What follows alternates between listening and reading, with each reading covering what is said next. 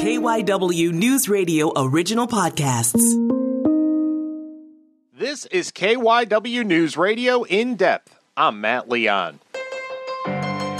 So we have seen some crazy things during the covid nineteen pandemic with regards to energy markets. Remember when oil went negative? But what should we expect as we start to emerge from the pandemic? Is there pent-up demand? On another front, are we starting to see renewable and clean energy really start to change the game on a global scale? And how much of a role will the Biden administration play in fostering that here in the U S? To talk more about all of this, we reached out to Doctor Scott Jackson. He is a visiting professor at Villanova University in chemical engineering. This is a fascinating conversation. Check it out. So we were fortunate enough to have a conversation uh, several months ago talking about energy and oil. It was actually at a point where oil, at least a portion of the market, had actually gone negative. It was a very odd situation. Kind of give us a, a overview here. What's the, the energy landscape now? Because I know me as a layman, I've noticed the last couple of months gas prices have creeped up. Yep, yep, absolutely. So it, it's sort of surprising. But I can tell you what, what happened is that the shale uh, revolution has died down to a certain extent. Don't don't get me wrong. It, it, it could very well come back very quickly. The shale producers in the uh, Permian Basin in, in uh, southwest Texas and, and southeast New Mexico were squeezed even before the pandemic. And then the pandemic hit and basically, I won't say shut down, but there was drastically reduced activity. Okay. Meanwhile, OPEC realized what was going on. The demand just dropped right off the bottom. And they actually managed to get together and decide, oh, we need to do something about this. So they actually did throttle back production, and they've managed to get the oil prices up. And it's over sixty dollars a barrel right now. So so that's why you're seeing the, the gasoline prices creep up, because really OPEC now is – is controlling the market in many ways. And and I say OPEC, that includes Russia. Russia is, is in cahoots to them. They, it's called OPEC Plus, even though Russia is not an official uh, member of the OPEC. So at sixty dollars a barrel, that's where really the Saudi government would like to see it, and and and probably maybe a little bit higher.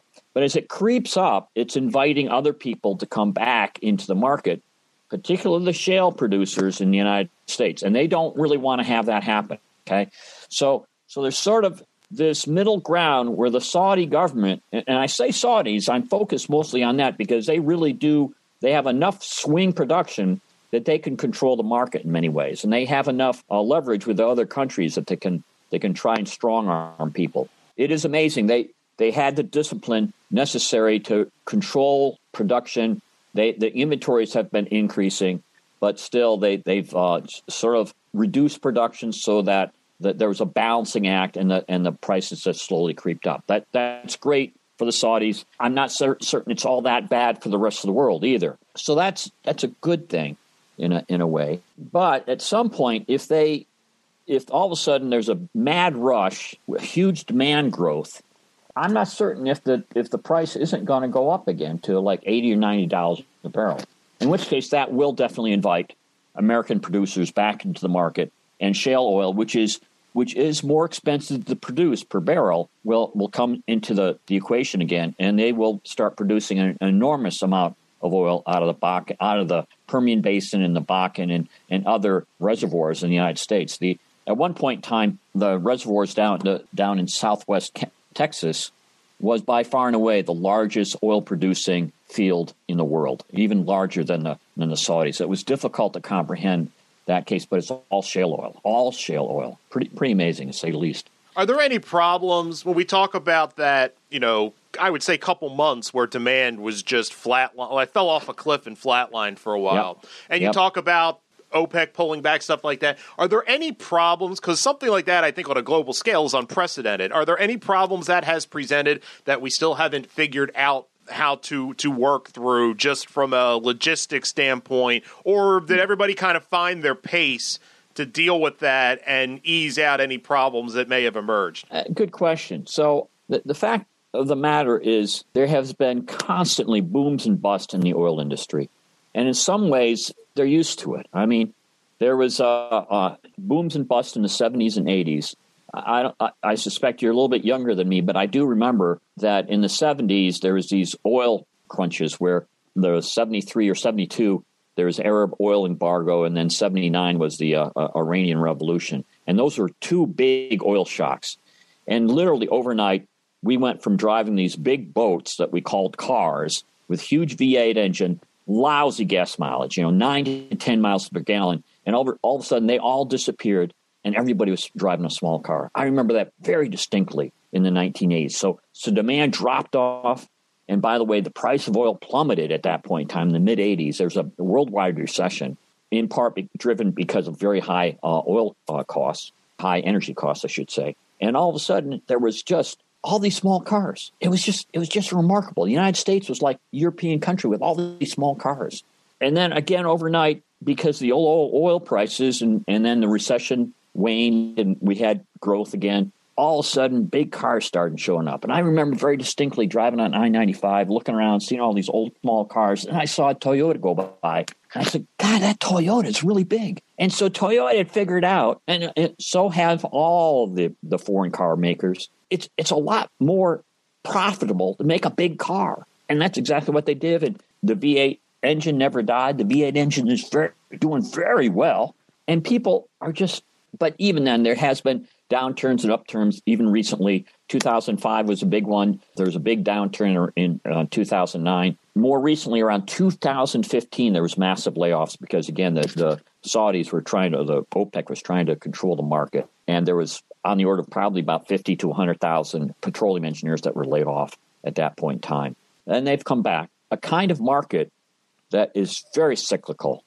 And, and I'll tell you, to, for me to try to look into a crystal ball and tell you what's going to happen, boy, I, that's that's that's nuts. But be that as it may, I can make guesses, and everybody else, they probably everybody will disagree. But I can tell you that the Saudis and OPEC are really controlling the market very well right now, in a sense, because it's right at sixty dollars a barrel, which some critics were saying we'd never get to that until after the pandemic. But here we are still in the pandemic. It may go up higher, but if Saudis have anything to do with it, they'll try to moderate that price, try and increase production. And they have the capability to do that so that the Americans won't charge in again with shale oil. It's interesting. We're in a moment where we are, I think, cautiously optimistic. In a few months, we're going to get life relatively close back to where we were.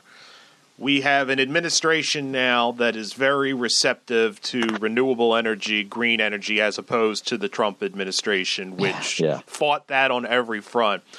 And, I mean, you would obviously know much better than I, but as a layman, it appears we have market forces that are trending towards wanting renewable, wanting cleaner energy. When we talk about trying, you talk about how difficult it is to try to predict. On the front of green renewable energy, though, could we see some things coming together that would really push it in that direction and see growth in that sector like we've never seen before?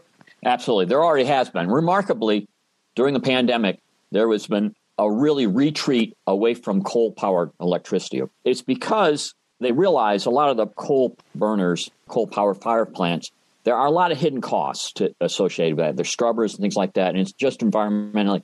And more importantly, is natural gas still is relatively inexpensive. It uh, about a year ago, it was less than two dollars a million uh, B T Us. It, it, and that's that's incredibly low. Matter of fact, the natural gas producers, particularly in the Marcellus Shale, and there is some gas coming out of the other reservoirs where they have oil, that gas tends to be a local market in the United States, but they can now generate electricity. And this has always been the case using turbine generators. So they're actually fairly small fo- footprints piece of equipment.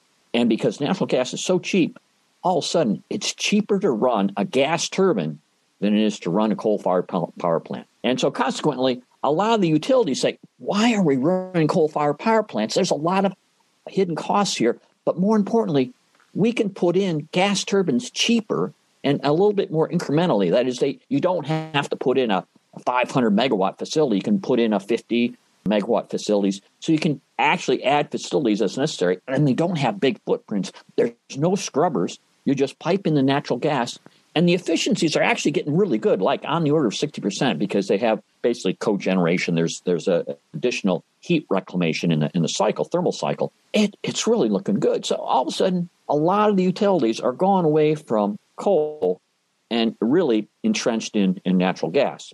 natural gas prices have come up. They're about two dollars and eighty-five cents per million B T Us. That's still not bad. That's pretty good. The question is, as we come out of this and economic activity builds again, will the companies, utility companies, go back to the coal-fired plant, power plants? I hope not, because the, you get a big kick out of getting away from coal, because coal is much less efficient. It's environmentally damaging, no question whatsoever. There are emissions of heavy metals that are not good for you. Beyond that, if you can get get the economics right, and that's what's really driving the market right now, it's, it's economics. It's not the government saying they have to do this. It's like people, the, the utility companies, I realize it's cheaper to run natural gas in these turbine generators, right? As a matter of fact, when you go down I ninety-five, I don't know if you've been just south of uh, Richmond, Virginia, just on the uh, the west side of I ninety-five, you'll see about three or four of these uh, natural gas turbine generators. Matter of fact, for my petroleum engineering course, I'll I'll take uh, a Google overhead Google map shot of uh, they look like, and they're actually really small. It's pretty amazing how how much power they can produce for a small footprint. So what I'm saying is that despite the Trump's administration not wanting to, you know, uh, help renewables or reduce our carbon footprint, that was happening anyways. That reduction simply because the ec- economics are there. And that's going to continue, to be honest with you, the amount of renewables that have actually accelerated during the pandemic. That is, the amount of particularly wind power has actually uh, increased on an absolute basis. And it's because wind is still land, on land wind power generation is still the cheapest power around. It's it's on the order of like two or three cents a kilowatt hour. And that's really cheap. Now, and, and also you have the benefit of putting capacity in incrementally. In order to gain the economic, the scale of economics, you have to put in a very large coal-fired power plant, like five hundred megawatts, and that's that's like a billion-dollar investment, right?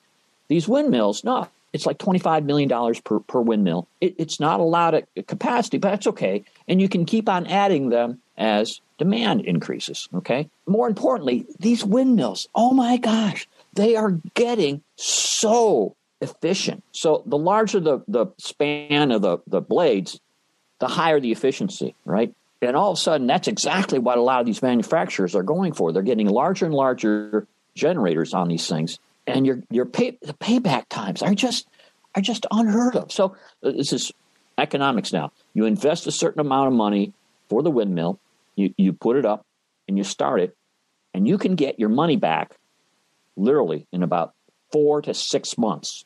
I mean, that's that's and, and for a piece of equipment that's going to last for twenty years, thirty years, oh my gosh, that's great. More importantly, there's something called energy return on energy invested. It's a little bit like money being invested, but think of energy being invested in something and expecting a return for that. So it's a ratio. So you take a, a facility that you build, and there's a certain energy cost to building that. That's the steel that went in and actually putting it in place and everything. And, and so you calculate how much energy that, that was needed to, to actually put that facility in operation, okay? And then you calculate how much energy it was going to generate over its lifetime. Holy smokes. These wind power facilities on land, it's like thirty to forty times payback. So for every kilowatt hour of energy you put into a windmill, you're going to get thirty to forty kilowatt hours out. Just amazing. Just really good. Now, solar cells are actually getting even better, too. So solar cells used to be payback on the order of, again, this energy return on energy invested, on the order of about ten or five, something like that. It, it's getting hot, much higher now. And that's because the uh, solar efficiencies are getting much better. So, for example, I have thirty panels on my roof. So we, we actually have electricity coming up from the sun on our house. So, sounds sort of odd for a guy that is sort of a petroleum engineer, but that's beside the point. I also have an electric car, believe it or not.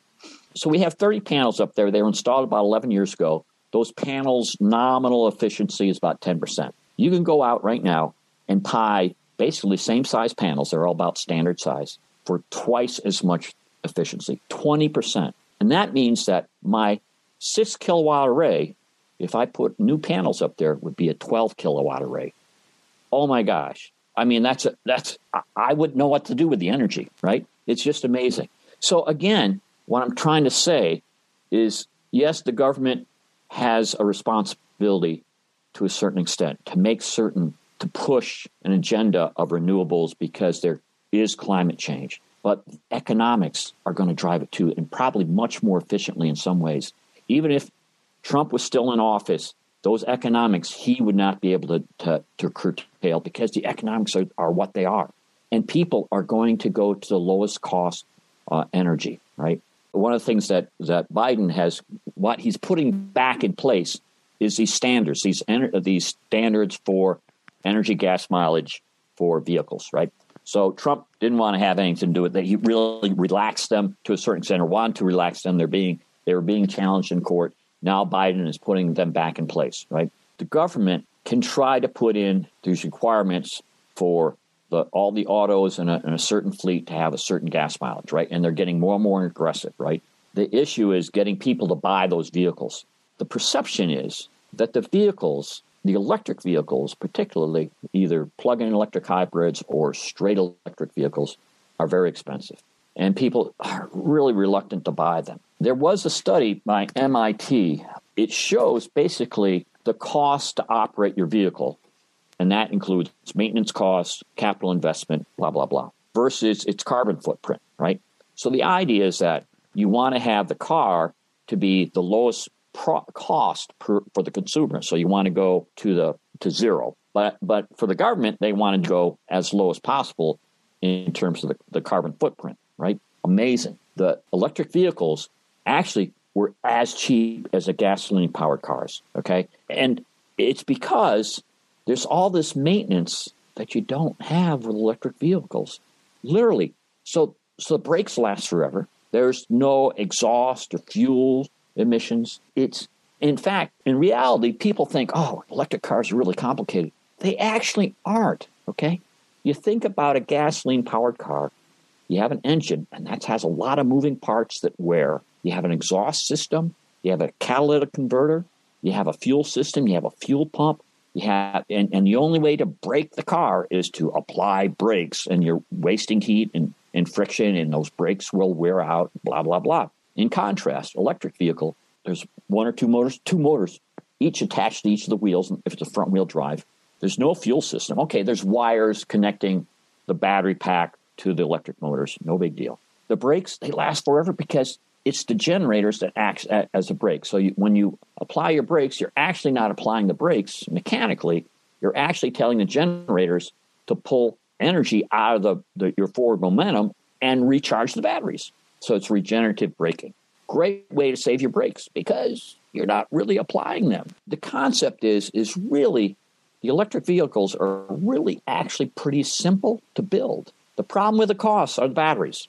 Battery technology is evolving. It's actually, it's not going to be a revolutionary change, but in the last next five years, you'll see battery prices plummet, and all of a sudden, electric cars are going to be dirt cheap. Okay, and people, I think, will be willing to buy them.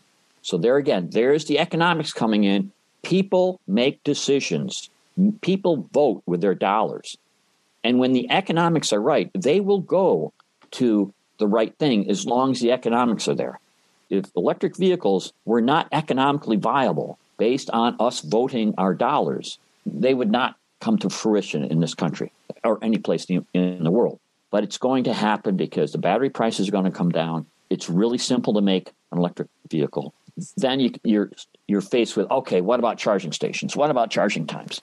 The fact of the matter is there, there's a lot of different ways to look at it. The Chinese are remarkably, and this is not a new idea, it was, it's been floated in the United States. They actually have electric cars. And so, okay, the range of the car might be two hundred miles or two hundred fifty miles, something like that. But you want to tra- travel, you know, my wife and I have traveled one thousand miles in a day. How would you do that with an electric car?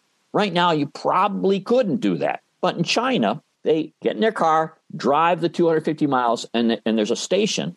They pull into the station. They actually don't wait to charge up the battery, which might take, take on, depending on the, the current load, may take, you know, three to four hours, right? They change out the batteries. So now think about these electric cars. And now these are these huge D-cell batteries you just pop out and you put back in, right? That's amazing, right? And that's a, do- a, a concept that had been floated by Elon Musk. How, whether that ever gets traction or not, I don't know. But it takes maybe five or ten minutes to, if you design it right, to pop out the batteries, put new batteries in, and off you go. Another two hundred fifty miles later, pop out the batteries, put new batteries in, go out and keep on going. Now, the ones that you pulled out, of course, they're just going to get charged up. And the next customer that comes around in another five hours, guess what? Those are his batteries now. They get popped in, and he'll his will be taken out and recharged. Pretty slick idea. There is no infrastructure for doing that right now in the United States. There wasn't in, in China either, and there's not much of one in China either. But with that being built, there will be more acceptance for using electric vehicles. We will get there. It will take time. The government can say that we have to do certain things, but it's the people paying with their dollars, voting with their dollars, that will dictate what's going to happen. There's a, there's a saying that I have heard back in the seventies, and I repeat it to the, to the petroleum engineering class, and it goes like this. We have met, met the enemy, and the enemy is us. So in other words, when you go out and you drive around, you say, oh, look at all these cars. These, the biggest selling vehicle right now, Ford F one fifty, I think it still is. But the big market segment is pickup trucks. You know what kind of gas mileage pickup trucks get? Pretty bad, like fifteen miles to the gallon. And do I don't know what the mindset of those people are that drive pickup trucks are. But I'm guessing, you know, they really poo-pooed the idea about getting an electric vehicle. Maybe I'm wrong. Let's hope I'm wrong. But the fact of the matter is, driving a pickup truck right now to them is they voting for their dollars. To them, it's worth it. And they don't care the fact that its carbon emissions are out the, the roof. They don't care. Okay, somehow the economics have to change to make people care. Maybe they don't believe in climate change, but they believe when money is going out their pocket. So somehow, in, in a sense, of, now, now I'm going to sound like a flaming liberal here. The cost, the, the price we pay for energy should really reflect the ultimate cost to society. It does not right now. Okay, so the price we pay for gasoline filling up our car does not necessarily reflect the ultimate cost of that carbon emission and the, the change and the potential change in climate as a result of the carbon emission and carbon C O two emission. How do we make it that better? That, in my opinion, is the fifty million dollars question. When any, anybody ever talks about carbon tax, oh boy, oh boy, people goes nuts. Oh no, no, we don't need another tax. Yeah, yeah, I, I hear you, I hear you.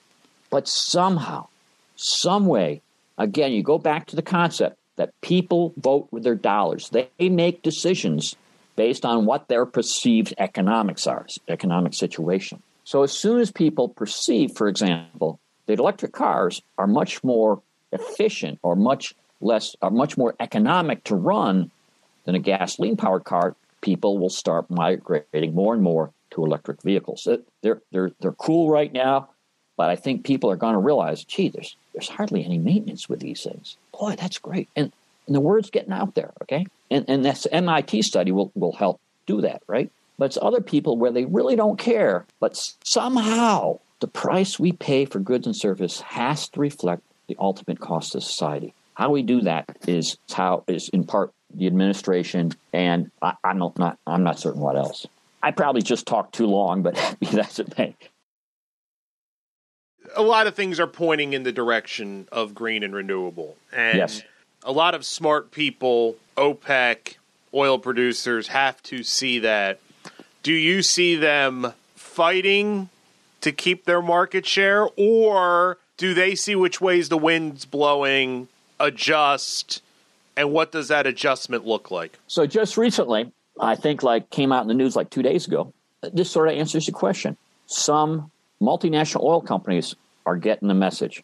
They realize they've been hurt through this pandemic, and they're looking ahead and saying, what does the energy landscape is? And this is an important question. What really is our business? The fact of the matter is, I would submit to petroleum companies, multinationals, ExxonMobil, B P, whoever, their business is not petroleum, it's energy. Once they realize that their business is energy, then all of a sudden it's a different mindset. And in fact, it has happened already. So two major oil companies, Total, which is a French oil company, and B P, just recently won bids for offshore leases, not for oil, for, for putting up uh, windmills. Okay, this is off the coast of England and Ireland at, at a price that a lot of people was really shocked at. It's like, what, what's going on? But it was the mindset of the oil industry knowing this is a sure bet. We know we can get energy out. There's no question whatsoever. They're not going to drill a dry hole by putting up a windmill. out in the ocean where the they know what the wind is. They know how much power they're going to going to make. I mean, this is a sure bet. They aren't necessarily used to that. They usually like to drill a hole, and they aren't certain whether they're going to ever get oil out. So consequently, to have a sure bet like this, oh my gosh, it's in a sense, it's a gusher. Every time you drill a well, or more importantly, you erect a windmill, you're going to make lots of lots of energy, lots of money, right? And you're going to get a payback on the order of six months. Well, for offshore, it's a little bit longer, about a year. And guess what? This is this is really, really cool. The technology that these oil companies all know very, very well for putting out oil platforms out in the middle of the ocean, guess what? It's the same technology to erect a, a windmill out in the middle of the ocean. Amazing. It's it's somewhat some of the same equipment. It really is cool. Matter of fact, there's a picture I showed to the, the class where this this uh, boat is fixed out with all the stuff, and it looks like it's going to be putting out an oil derrick in the middle of the ocean. It's not. You can look at it carefully and say, oh, those are parts for windmills.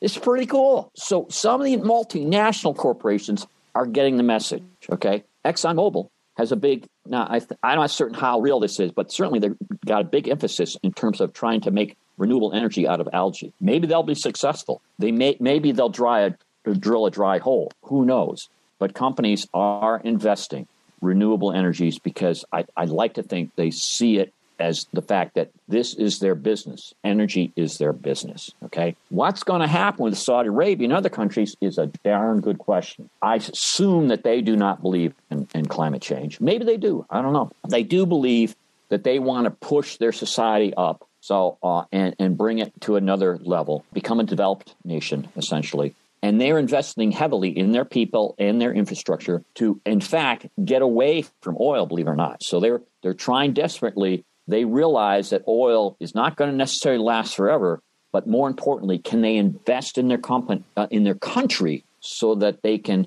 bring their standard of living up and they can be a developed nation? This is sort of an aside. I, uh, there was just an Arab con- country that shot back in July, or yeah, back in July, a probe to go to Mars. It was the first Arab country ever to do this, and that probe has just gone into orbit around Mars. It was a big deal. It just shows you they're trying to bring themselves up to match other nations, to be a developed nation, technologically advanced, and and they're doing it. They're doing it.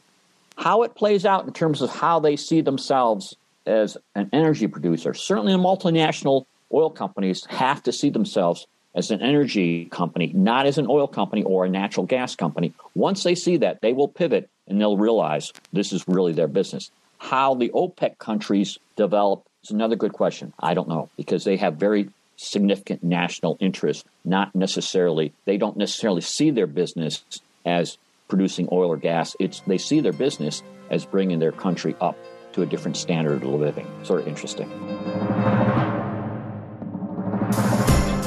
That's it for this episode of K Y W News Radio In Depth. You can listen and subscribe to the podcast on the radio dot com app or wherever you listen to your favorite shows. I'm Matt Leon, and we'll have another episode out soon.